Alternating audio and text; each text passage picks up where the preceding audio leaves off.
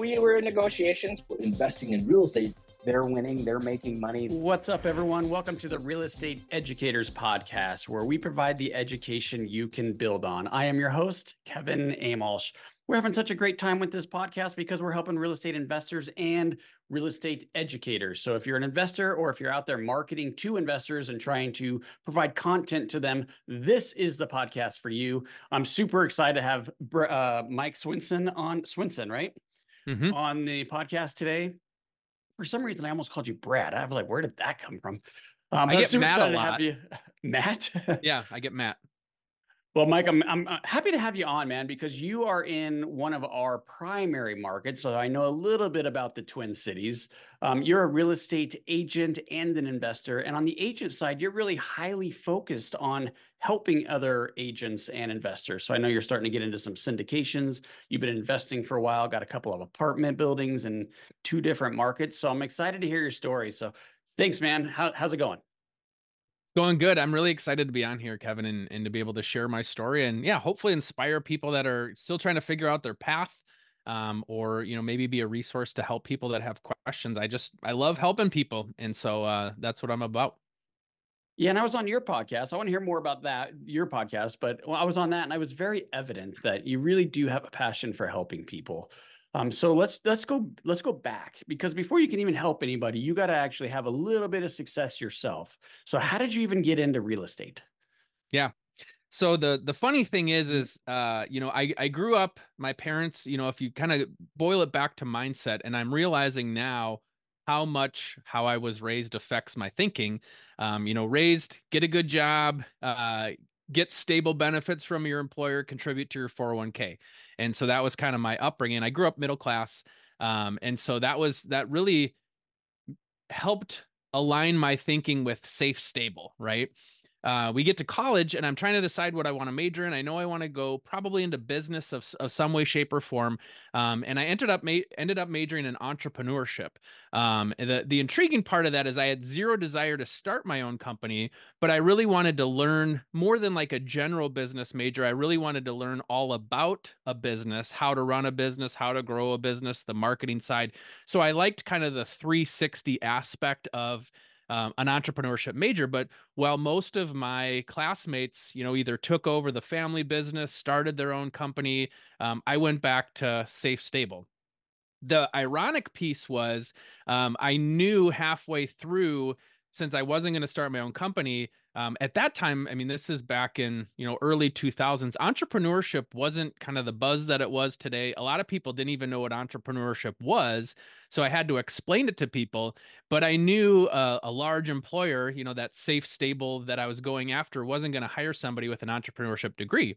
So I was going to add a second major, and it was either going to be finance or real estate. The funny thing was is real estate didn't really, you know, I wouldn't say a lot of people hired real estate majors right out of college. So that's where I went with finance. I always figured I could go back, get my real estate license if I wanted to do more with that. Um, kind of hindsight, I wish I would have just done that right out of the gate. Um, so I ended up working for a nonprofit for 10 years. I started out uh, in the finance department, um, kind of as a financial analyst. That switched over to operations. Um, and so, kind of eight of those 10 years, I did operations and managed operations.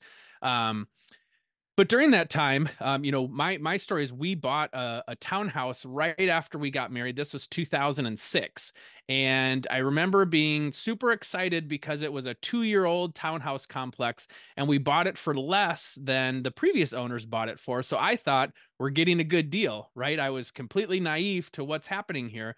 I thought we were getting a good deal. Um, it appraised for over what we bought it for, so it was instant equity. Awesome. I felt really good. Um, had 100% financing on it, uh, and then watch the market tank. And so over the next couple of years, all of my neighbors, you know, short sale, foreclosed on the property. And I had to decide what do I want to do? Uh, do we want to try to cut and run? At that time, my wife, so she was two years younger than me. Um, she had just graduated. She was going to get her master's degree, so she was in school. So she nannied um, to to be able to make some money. So we didn't have a lot of money, and we were completely underwater on our property. And so at that time, I was like, okay, I'm I'm a problem solver. So I I talked to my lender and I said, hey, is there any way that we could pull off getting an additional property here if I could try to rent this out. And so for me, I think the learning lesson here is I wanted to kind of see uh, either the kind of the next step of the path so I could figure out how to get there um, and and to be able to kind of put those steps together. So I was like, "Hey, is this even possible?" And he said, uh, "Yeah, it, it is possible. Here's about what you'd qualify for on a loan, um, but you'd obviously you know have to to rent it out." Because I wasn't a risk taker, um, we had to find somebody to rent this property first, and so uh, we had a friend, family, uh, coworker of my wife's. Uh, her and her husband were were gonna move out east after they grad or after they were finishing uh, their master's degree were going to move away in a couple of years so they didn't want to buy a property and so we rented to them we bought a short sale and so that was kind of my first step into real estate um, and real estate investing was um, taking that calculated risk. So it's kind of like you know this this safe, stable upbringing. I'm finally dipping my toe into the water of of risk a little bit here. Um, but I ran the numbers. You know, as a financial analyst, you know I love a good spreadsheet more than anybody else. I'll always have a reason to make a spreadsheet. Um, and so that's how I I took that first risk. The second real estate risk that I took was um, you know, we we were at the bottom of the market kind of just after we had gotten our short sale. Um, my brother-in-law was looking for another place to live and so properties were dirt cheap at that time and so I was like, how do we make this work where um, maybe I could buy it, fix up a property, and rent it out to him. Um, we had um, in this case my my in-laws had a home equity line of credit that they were willing to to use because it was helping their daughter uh, my wife and helping their son um, and so we kind of put our heads together and say hey let's let's try to do this.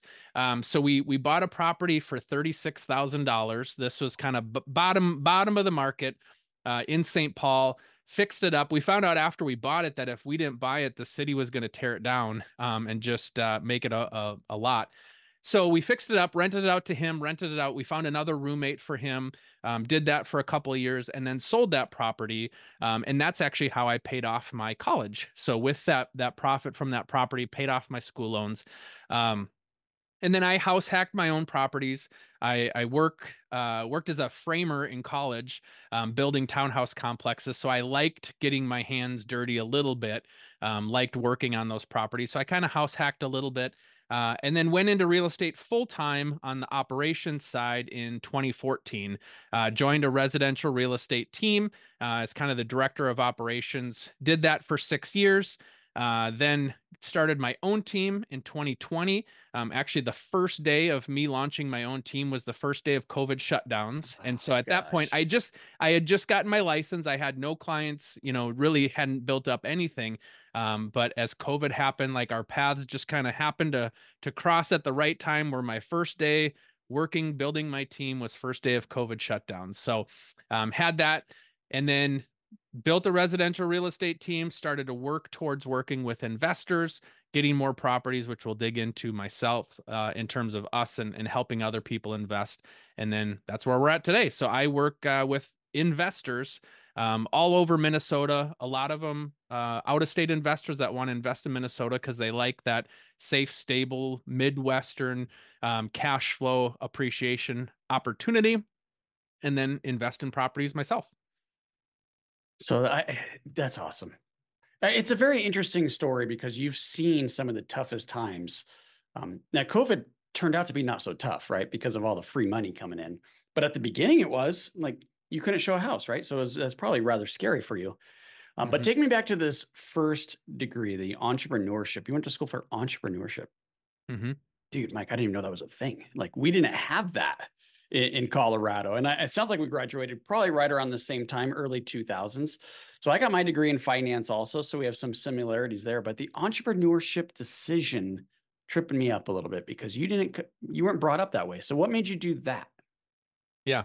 Well, I was gonna say if uh, so, I mentioned business, so entrepreneurship and business. If it wasn't that, it was either going to be an elementary ed major or a music education major. So my mm-hmm. path my my path in life could have went three very different ways.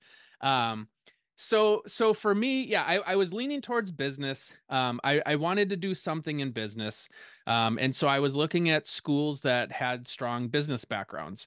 And as it worked out, you know, so I'm in Minnesota. I grew up in southern Minnesota. So I looked at um, you know, what was kind of within hour or two hours of me that that had good business schools. Um, and so at that point, um, the University of St. Thomas was um, a, a, school that was well known for business. And that year, they actually won the award. Now, it wasn't their undergrad program, it was their graduate program, won the award for the best entrepreneurship program in the country. And so I was like, oh, that's pretty cool. Like, I have the opportunity to go to a school where they're really well known for this thing. And it happens to be they're the best in the country at it. And so I remember talking to my parents saying, like, hey, maybe this is an opportunity where I get to go to a school that's the top school um, in the United States for entrepreneurship. And so it was that appeal of, you know, I I was a, a, a kind of a natural leader. Um, I was the drum major in high school. I was in student council.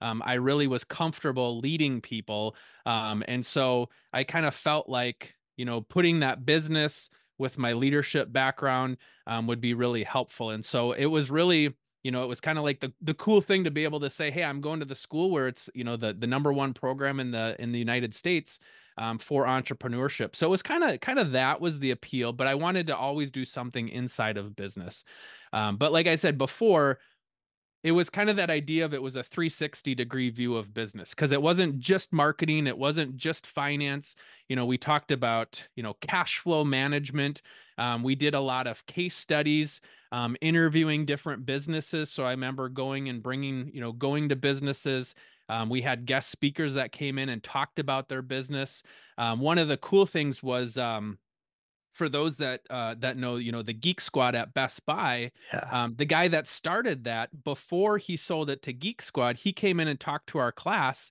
about building and growing his company. Um, and so this was even before he was known nationally for for you know essentially aligning with Best Buy, another Minnesota corporation. Um, but but he talked about building and go, growing Geek Squad, and and uh, so I learned you know learned some cool lessons from that. Um, we had franchises, you know, franchisors come in and talk about growing franchises. So just a lot of really cool business stories talking about leadership and management and and kind of all around is is really what attracted me to to entrepreneurship. As as a degree um head awesome. knowledge not necessarily practicing it right out of the gate. Dude that is amazing. Uh, i i just want to i want to dig into this a little bit because i haven't I, I, honestly i've never met anyone who's got who, who did that. Um, most schools that i've seen or looked at didn't have an entrepreneurship program. Most entrepreneurs you know we're out there on we're on an island, right? We're out there trying to figure it out ourselves. So you have this foundation built, it sounds like, before you really got into it. So is there, if you can, Mike, is there a specific takeaway from your time studying entrepreneurship in college that helped you? I yeah, I think it one. was I think it was just knowing um tr- trusting the preparation that I had. Like I said, it, it took me 10 years to be, well, 15 years to kind of take the full on risk going away from a W 2 job. Um, but I, I think it was just decision making, problem solving, um you know that that really helped me feel like i was capable of doing that and maybe as i'm taking risks now i you know people say trust your gut i feel like I, my gut is built on hopefully a, a, strong foundation of of learning and studying and and you know talking to my peers about the business world. So i feel like that was that was helpful to me um and then at the end of the day it's it's taking the risk. You know like i think that's what i also learned was you had all these people that were willing to right out of college start something um, or like i said take over the family business. Maybe it was you know hey my family's had this business for 20 30 40 years. I'm the one that eventually is going to take over that role. And so there was you know there was even a, a, a, sector of the entrepreneurship program talking about like family businesses and what was involved in that and, and taking over the family business. And so i think i learned there's people out there taking risks I maybe wasn't one of them at the time. And so I think it was like the voice in the back of my head finally saying like I, I am capable of doing this because I you know I'm a I'm a book smart person. We always used to joke in high school like book smarts were were natural to me. Kind of the street smart logic was was a little bit uh it took me a while to to get over that and to be able to to um kind of trust trust myself. I'm I'm a head knowledge person if that makes sense. And you you've had a lot of success, man. So I gotta, I mean, I gotta assume you're not regretting anything that you've done. Uh, no, I'm not. And at the same time, I'll still say, uh, I still, I still feel, I, I, I don't want to say I feel like a failure. I feel like I fail every day, and it's it, and maybe fails too strong of a word, but it's just like I like being in uncomfort- uncomfortable situations, and so it, it's kind of like this never-ending climb up a mountain you know go talking to someone who just climbed mount kilimanjaro like I, I, feel like it's like this this entrepreneurial climb like you're always looking you're never satisfied with where you're at. Um we just closed on an you know on this 20 unit property on friday and now it's like okay what's next? You know like instead of celebrating like oh we just closed on this awesome property um now it's like okay what's the next one? What's the next one? And so i think that's kind of the difficulty of the the entrepreneurial drive is is I'm always looking for what's next and what's in the future versus maybe stopping sometimes and appreciating um, what I've done. And so yeah, um, I've had I've had success, and at the same time, my focus is on what's the next the next thing for me to accomplish. Have you heard of the author Dan Sullivan? I have. Yeah. Yep. Yeah. So the the gap and the gain, the, one of his most popular, right? what you're saying right now just resonates with me because I'm currently listening to um, 10x is easier than 2x and they've just went through the chapter on looking in the past and then looking forward and and how a lot of entrepreneurs aren't very happy with where with where they're at with their life and it's hard to create happiness you know and and entrepreneurs typically are always searching for that right Yep. Um, so he he talks about the gap and the gain and how um, if you could really focus on what you've accomplished instead of where you're going, it could really create some happiness. So I was just thinking that because what you just said, but for the listeners out there, if you haven't heard of Dan Sullivan, The Gap and the Gain is a phenomenal book to kind of bring this topic into perspective. Yeah. I think, you know, I so I took a, a personality test called Strengths Finders. It's it's a you know relatively yeah. popular one. I actually uh, taught it at my nonprofit because we we did that. Everybody that was hired um, took the Strengths Finders test, so it would really help you to understand yourself, understand who you're working with, and maybe kind of see where some of those challenges when you're communicating with each other, working with each other, it's like, oh, because of their top five strengths, this is why maybe it's sometimes we don't always see eye to eye. Um, but but consistently, I I took it two or three times over the ten years, and achiever was always my number one or number two and the other one was responsibility and so what they talk about with the achiever um, strength is every day begins at zero it's like you know what's ever happened in the past is is a is gone. It's a blank slate and it's like what did i get done today? All these little check boxes of what did i do today?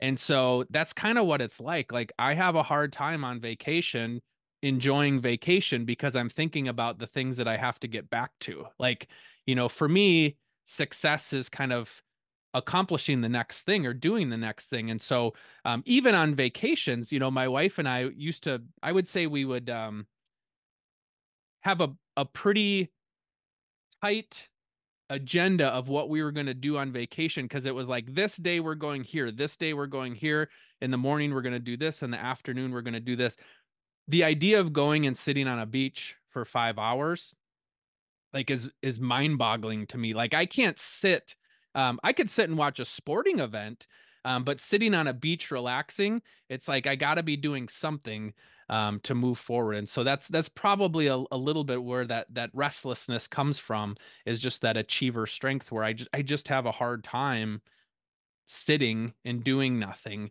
um so yeah, Yeah, I think that's super common, man. I, I have the same, and I'm sure a lot of listeners can relate. A lot of entrepreneurs can relate. Um, so, I, and I think that's why we are high achievers too. So, I think that's good. I want I want to ask you about your transition into entrepreneurship because sounds like that might have been a bit of a struggle for you. So, how how did you like how did you overcome that fear of that security, the safety that you were you grown up searching for?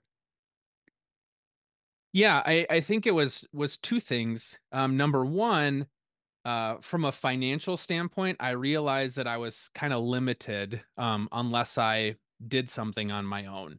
So when I worked for a nonprofit for 10 years, uh, I kind of the reason why I re- went into real estate on the operations side is I felt like I hit a ceiling, a ceiling of achievement where you know I was kind of in a director type role, and the next step was kind of the C level role, um, either as a CFO or C uh, COO. And those people had been in their role for 20, 20 years more than me. You know, like they were 40s, 50s year year old. I was the 20 something and it's like for me to get that job, I'd have to do the same job for the next 10 years and get my 2%, 3% pay raise and I was like, okay, I can't I can't do that cuz now I'm having kids and paying for health insurance and all that kind of stuff. So I kind of saw this path wasn't going to end well if I kind of stayed at that income level. So I moved to real estate to get more opportunity. However, it was on the operations admin side and I kind of saw the the same ceiling there where while I was making good money, um, I didn't have a say necessarily of making more, you know, to be able to 2x or 3x my income. I could make 5% more, maybe 10% more, depending on some of the bonuses that I hit. But really, that unlimited ceiling was a little bit limiting. And so, because I was helping on the operations side, helping real estate agents make more money, build and grow their teams, um, you know, I the funny thing was is I didn't have a real estate license, but I was training new agents on the basics, the systems, the operations, the scripts, you know, all of that stuff. I could recite all the scripts and I had never said them live to a buyer or seller, but I knew them because I had wrote helped write them and train them. Um, and so it was, you know, kind of this idea of I've helped other people build their wealth for so many years. Now it's time for me to go out on my own. And and yeah, you're right. It was scary because I'm not naturally wired. I, I tell people I'm not naturally a risk taker, but if you look at the things I've done, the outsider might say, "Yeah, Mike, you are a risk taker," but I've never really felt like that's me. Um, but this this kind of limit on the financial side, mixed with watching other people you know be able to go out on their own and, and hit these unlimited amounts of money i was like okay i'm i'm ready now 10 years after my entrepreneurship degree uh, well 15 years uh, after my entrepreneurship degree to finally be able to go out and do the thing that you know i i, jokingly tell people um, i'm i'm one of the few people that actually gets to say i'm doing what i went to college for yeah so, that's right uh, it just 15 years that's later awesome. so that's so yeah. awesome yeah, so it's it, you know it's Tony Robbins that says every decision we make is based on either the pursuit of pleasure or the avoidance of pain. I'm sure you've heard this. Yep. And the pain is so much more powerful than a pursuit of pleasure. So for you, like having a baby and starting a family and needing to create the income kind of drove you towards the pursuit of pleasure. So it's that that pain avoidance. Does that sound accurate? Mm-hmm. Yeah, and and I I had just interviewed somebody on on my podcast that was talking about going into real estate. Um, now is a good time to start because I don't have kids yet, and I said, you know, going and starting real estate and quitting your your goods, you know, W two job when you have three kids, like that's that's scary. It's so scary. kind of going back to me saying I'm not a risk taker. Well, I did that. You know, I did say I'm done with my W two when I had three kids um, and a and a wife that was working part time, like yeah, that's that's a risk. Um, but you know, I'm I'm betting on myself here. So yeah, it's it's been fun. This episode is brought to you by Pine Financial Group. Pine Financial is a private lender specializing in short-term rehab lending to real estate investors. Got a property that needs some love? We can help. We are able to offer funding solutions because we raise private money from individual investors. With more than 15 years of experience, Pine offers passive investors an alternative that provides stability, consistency, and security to your portfolio. If you like real estate but want to avoid the ups and downs and effort, a Pine mortgage fund could be a perfect fit for you. Accredited investors will experience an 8% preferred return and profit sharing. Diversify your portfolio out of Wall Street and into Main Street with a Pine Financial Group mortgage fund. Get more information at pinefinancialgroup.com. That's pinefinancialgroup.com. Yeah, and then you you you had to succeed at that point. So I'm a big football fan. I see you behind you all the the awesome NFL helmets there. Of course, the Broncos are not on there, so we're gonna have to talk about that. But so I'm a big I'm a big Bronco fan, and John Elway was like famously said um, that he was asked, "Well, like, what's your plan B?" He's like, "Plan B? There is no plan B. This is Plan A. Mm-hmm. This is mm-hmm. where I'm going." So Um, Yeah. A lot of times that's what it takes to be successful. Now let's get into your investing. So you own a couple of apartment buildings. You just closed on one you were pretty excited about, um, 20 units, and you were able to put this together because of your network that you've created. So let's talk about what is the deal? Tell us how you put it together, and then let's go from there. Yeah, so I I really get excited, uh, like I said before, kind of helping other people succeed. Um, you know, my one of my mantras going back to my days at, at the nonprofit, we we talked about, you know, if you want to go fast, go alone. If you want to go far, go together. And so that's kind of been been one of my mantras that I've had. And so it's this idea of uh and and and I think that's that's backed in my background of support, right? As an operations support person, um, you know, we've talked about this analogy of, you know, the when an army proceeds to take over another country or another territory, like you've got the troops that are out in the front lines, you know, moving forward and and and moving that line ahead, but you can only go so fast because you have to have the people behind them that are providing the food, making sure you have the shelter and all that. Because if a soldier just runs as fast as they can ahead, well, then they're not going to have a place to eat or a place to sleep. And so it's that support behind them. And so I probably move slower than kind of the average entrepreneur because I have this idea of I want the support to be behind. Um, but I really don't want to succeed alone. I want to have others succeed along with me. And so for me, this this new 20 unit property, you know, we did it as a syndication. Uh, we did it with most of the investors being agents on my real estate team. So I'm on the the Pinnacle team. Um, we have agents in Minnesota, Wisconsin, and Florida. And a lot of them, because their focus is on residential real estate, they've never invested before or thought about investing. And what's held them up is they don't know where to start. They don't know who to talk to. They don't know what type of strategy. And so they're kind of hung up, even though they're in real estate full time. Like you see a lot of people outside of real estate jump in and become investors, but they're in it all day long and still feel a little bit handicapped. Like I don't know what to do to move forward. And so my thought was, I'll make it as easy as possible for you. So, um, so when I joined the team, I, I, I had my own team. I merged in with the Pinnacle team a few months back, uh, with the idea of me launching an investor division of their team. And so part of that was I was doing a boot camp where it was here's everything that I can teach you in 4 weeks about investing in real estate. So we had, you know, kind of just fire hose, throw as much stuff at them. Here's the different strategies. Here's a deal calculator. Here's how you start to run numbers. Just giving them a, a basic toolkit of everything. And the feedback we heard is, I'm overwhelmed. There's so much stuff. And I said, I get it, but we're trying to just give you the toolkit and then we'll dive in deeper as we go.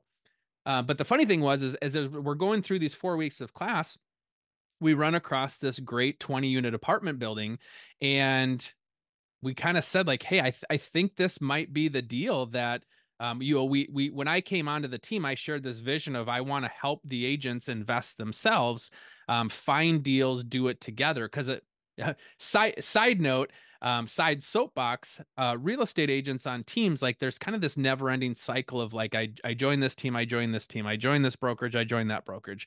And so I really want people to feel like this is my home. I can build wealth, grow my income, and belong here for a long period of time. Well, I want people when they join a real estate team to feel like I've got something to show for my time here.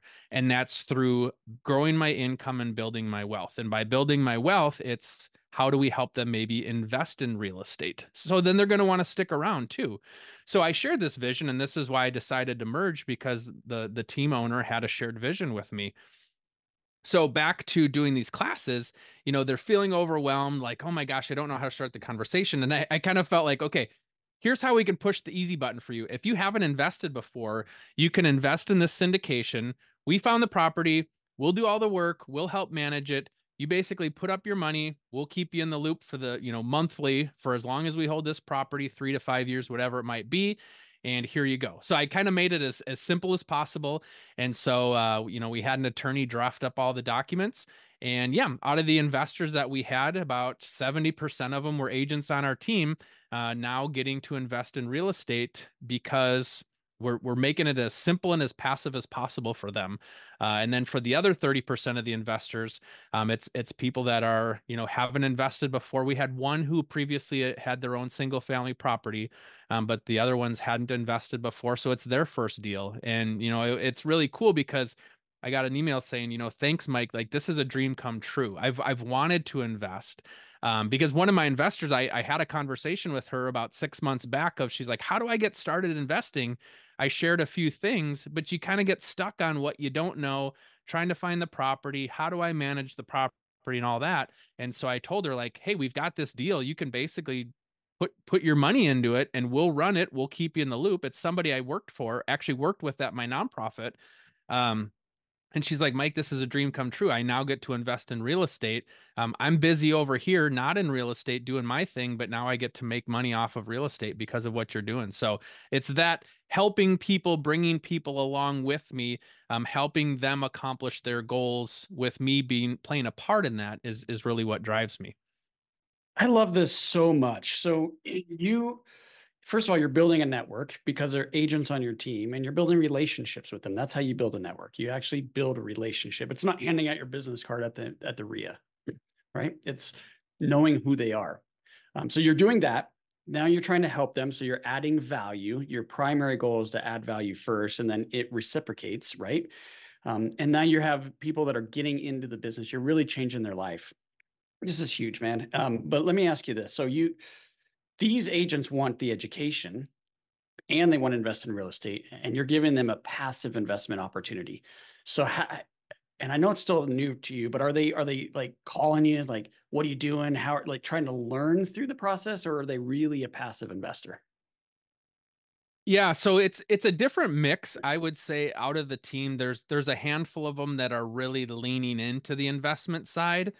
Um, a handful of them want to lean into the investment side, but aren't ready to take action. And then there's a handful of them that uh, don't want anything to do with it and would rather just we do it, you know? So I think it really depends on their personality.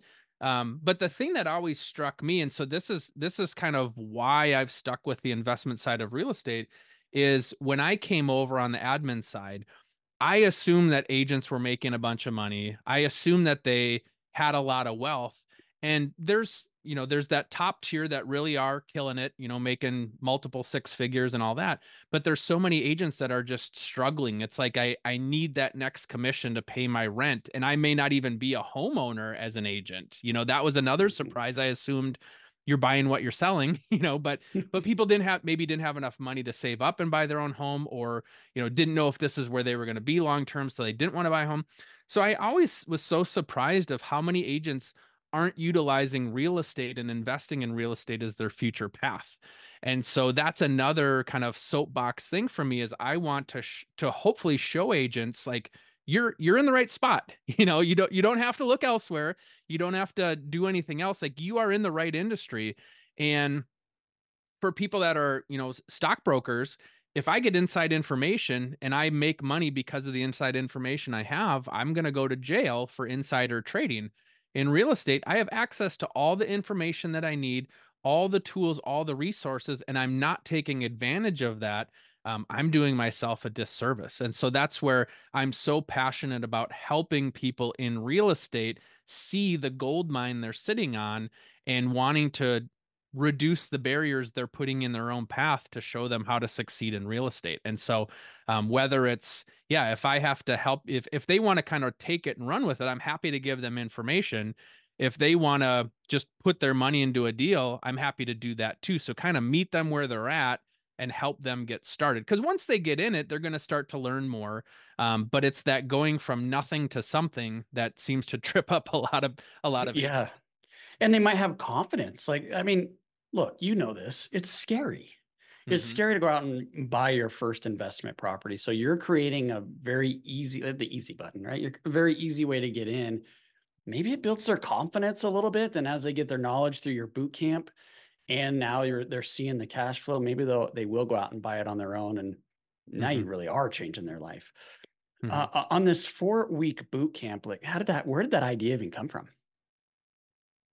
Um, I we had a lot of questions from agents. Um, they they didn't know how to get started, And so I just I came up with it and said, let's try to give you as much information as we can in in a, a reasonable period of time. So at least you feel like you have kind of going back to the confidence.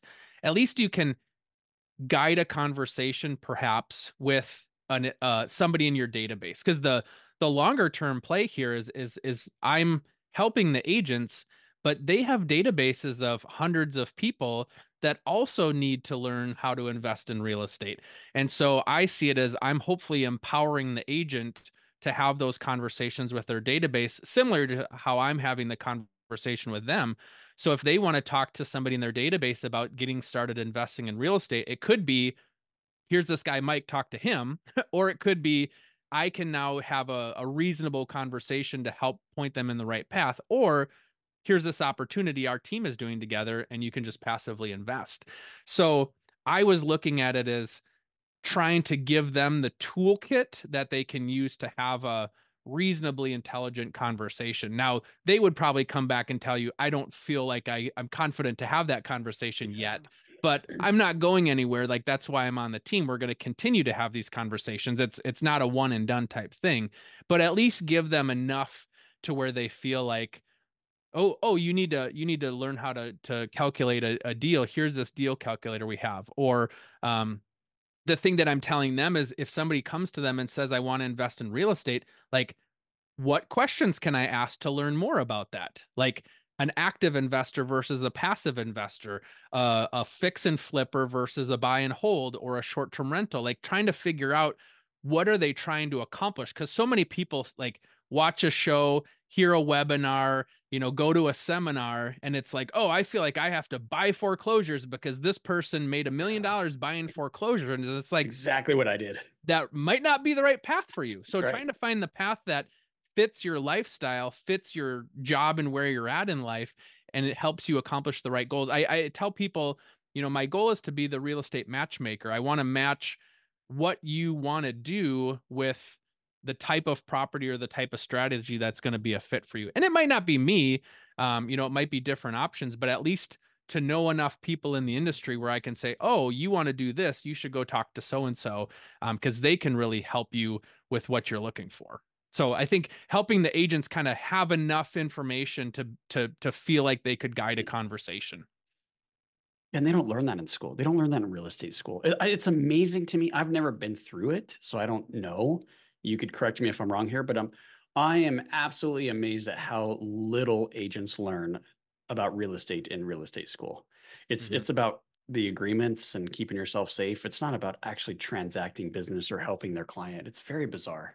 Yeah. And even for the people on the residential side, there's really not much out there for investors. I remember uh, when I got my license uh, as part of continuing ed, I took classes where it was like working with investors, or I tried to pick like the most somewhat investor related topics. I wouldn't say I came out of that with anything that I really learned.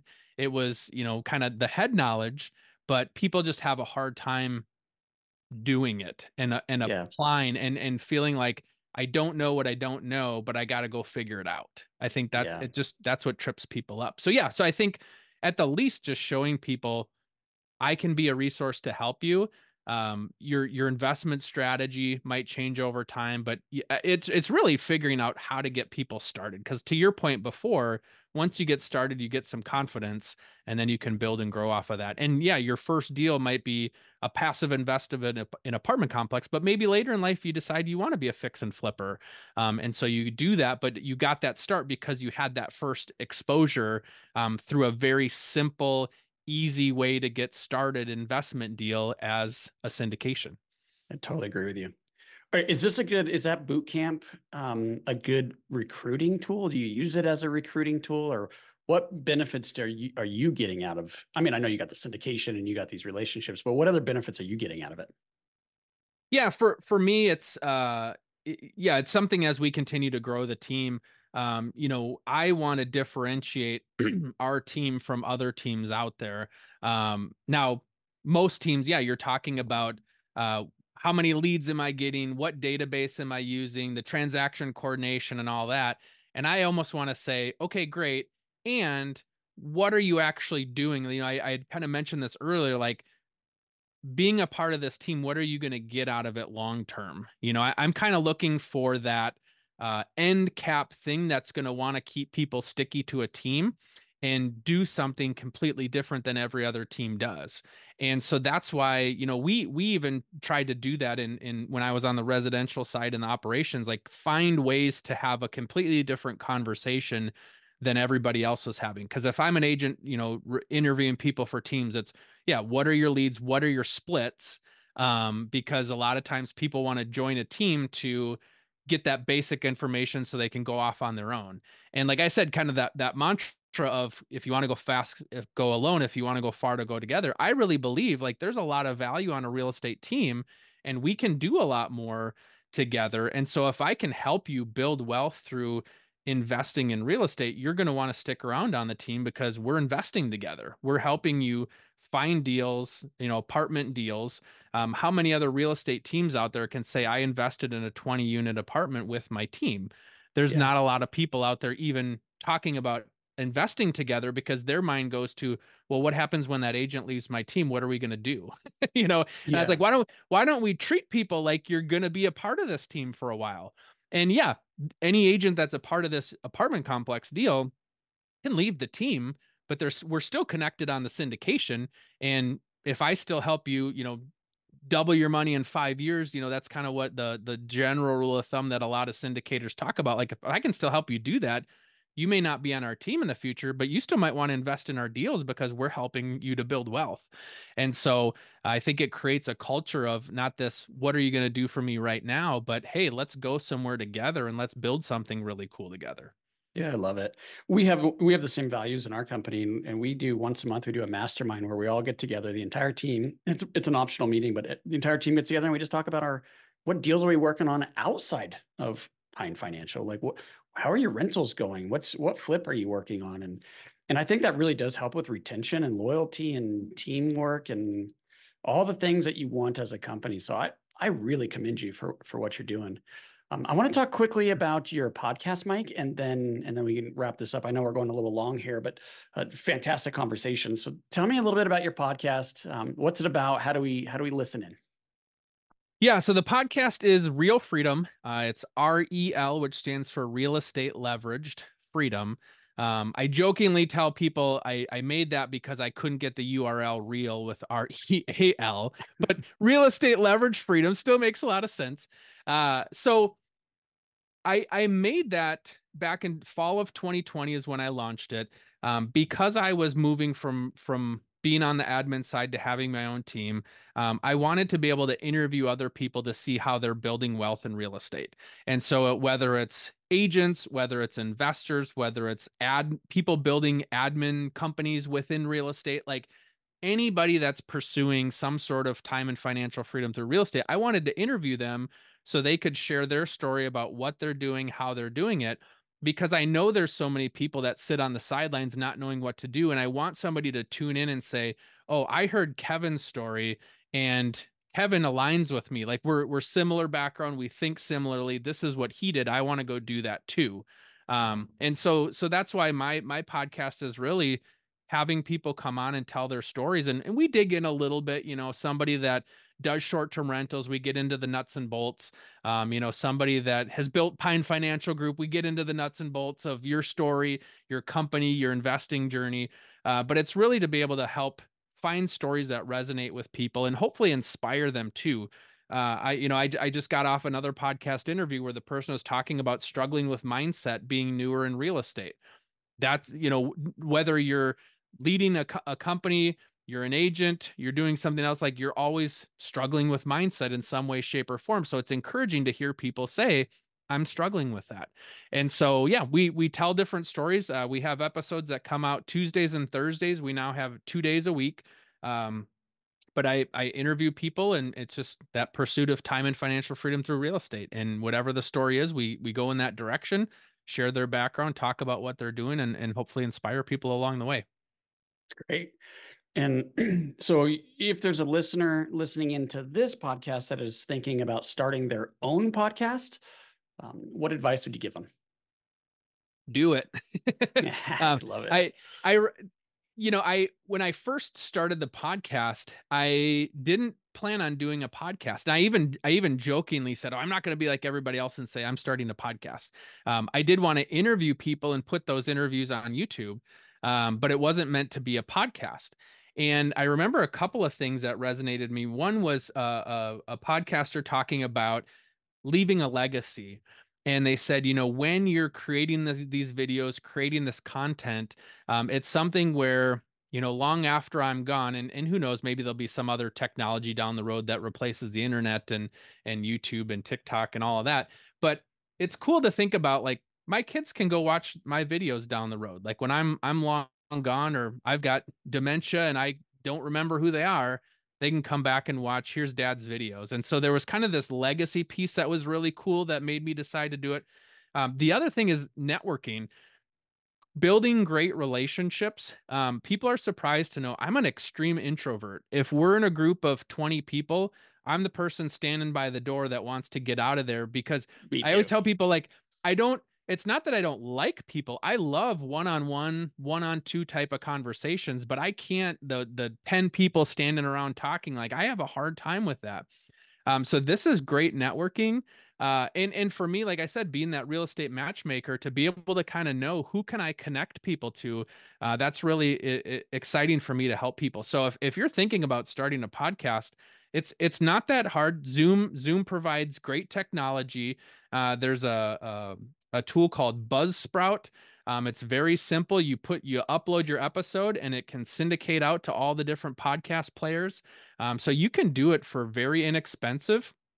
And uh, if I know I'm going to be interviewing somebody once a week, now it's I've got to go find a great guest. And so, uh, and then going to two episodes per week, I've got to find two great guests that I can interview for every episode. And so, uh, it's good networking, but but down the road, unlimited opportunity can come from this because I can help people point people in the right direction and, and hopefully add a lot of value to people through the podcast. So um, it's been it's been a phenomenal thing. I think we're we're about to hit 200 episodes, um, and so I'm I'm not going anywhere. I think they said like 90% of people only record five episodes, um, and so once you get past that five, um, you're you're home free. You so yeah, yeah. It, it, it, it, takes a little while, right? You got to be very consistent. And as long as you're consistent and, and you're patient, um, it works, right? And mm-hmm. then you, that's really, I mean, you'll get benefit, business benefit. You're going to meet phenomenal people like Mike and, and you, you'll make some money on it, but you, you really are going to help people too. Like, yeah. like what you're saying. And that's, that's really what this is about. So, all right, let's wrap this up, man. Is there any other pieces of wisdom, nuggets, advice that you could share with us? Yeah, for me, it's about find a way to get started. If if you haven't invested in real estate yet, um, manufacture a win, and it doesn't have to be a hundred percent you. Partner up with somebody who's got experience and has done it before, um, and and just kind of latch onto that experience. You know, people that um, even on the syndication space, people that you know eventually do these big deals, they got started because they partnered with somebody bigger than them, more experienced with them, and so you know for, for you it's kind of find somebody who you might know and trust that's doing what you might be interested in doing as it relates to real estate investing and just say hey how can i come along? How can i add some value um, to what you're doing and you're going to learn learn along the way? And the other thing i always tell people is uh, your first deal treat it as an education. Don't plan to make money. If you make money great like that's the point of it long term but if i want to go back uh, you know, if, if I was working my W two job and I wanted to find a way to increase my my my income, I'd go back to school and get my master's degree so I could get a higher paying job, right? It's the same way here.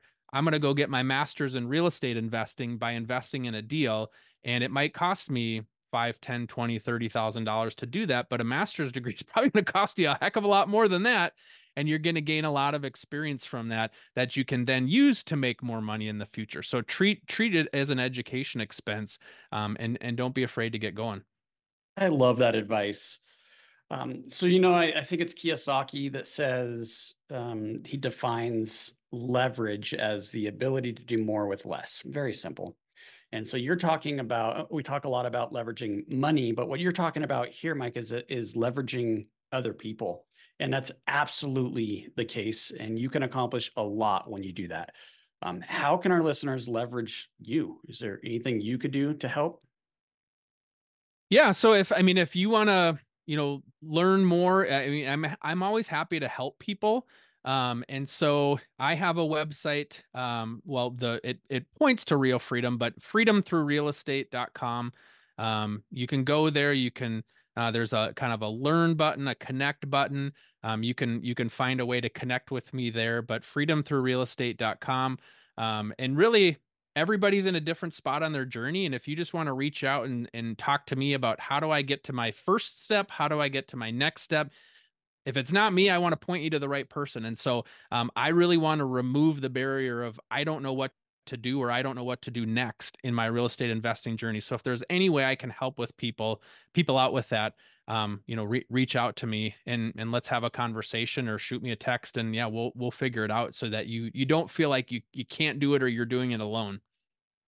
Oh, that's awesome. And I, I just want to I have to say this because you're so giving. Um, so if you're going to take advantage of this, if you're going to call Mike and and and talk to him and and try to work together, maybe invest in a project or whatever it is, just be respectful of his time because I know a lot of people will will reach out and just want to suck, suck, suck and take, take, take. And I I'm just so sensitive to that. So um, I just want to I just want to share that because you're being very kind to to say what you're saying. So I just want people to respect that.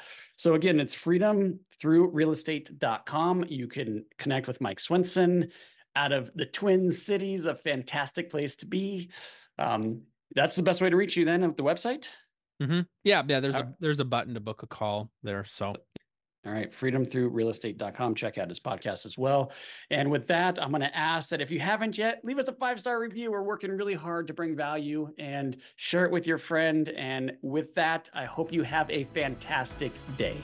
Hey guys, I hope you enjoyed this episode as much as I did. If you did, please be sure to follow and leave us a review. Oh, yeah, and tell a friend.